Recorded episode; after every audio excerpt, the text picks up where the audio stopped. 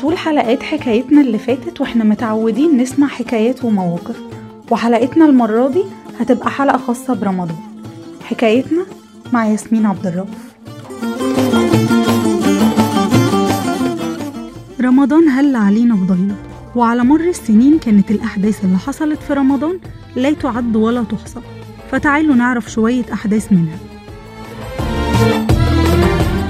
بناء مسجد عمرو بن العاص. يوم 24 رمضان سنة 20 هجريا بدأ المسلمين في بنائه تحت قيادة عمرو بن العاص وكان أول مسجد للمسلمين في مصر. افتتاح الجامع الأزهر. بعد تأسيس مدينة القاهرة بدأ جوهر الصقلي في بناء الجامع الأزهر وأقيمت فيه أول صلاة جمعة في 7 رمضان سنة 361 هجريا.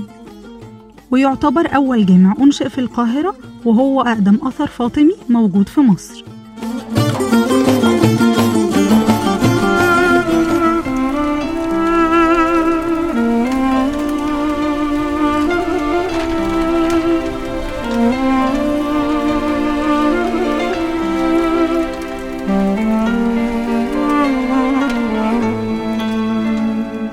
يا نور الهلال أقبل تعال فالشوق طال. والقلب سما نحو السماء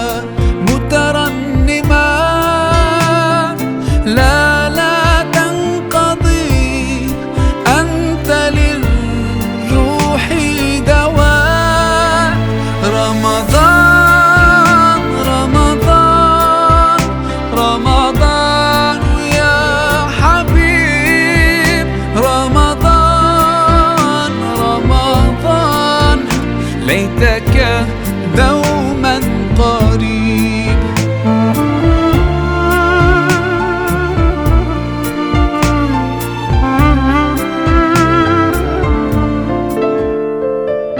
كان عام الحزن قبل الهجرة بثلاث سنين وبدأ بوفاة أبو طالب عم الرسول صلى الله عليه وسلم وبعد وفاته بأشهر وتحديدا يوم عشر رمضان توفت السيدة خديجة بنت خويلد زوجة الرسول وأم المؤمنين.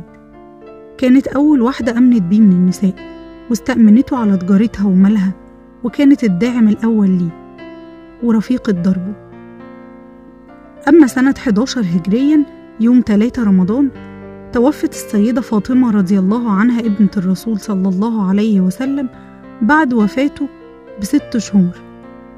روي أنه صلى الله عليه وسلم عندما حضرته الوفاة نادى على فاطمة فأخبرها شيئا أبكاها ثم أخبرها شيئا أضحكها.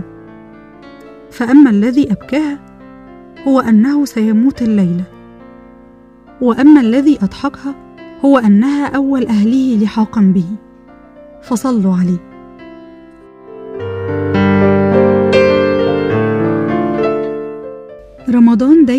طابع خاص في قلوبنا بجماله وروحانياته.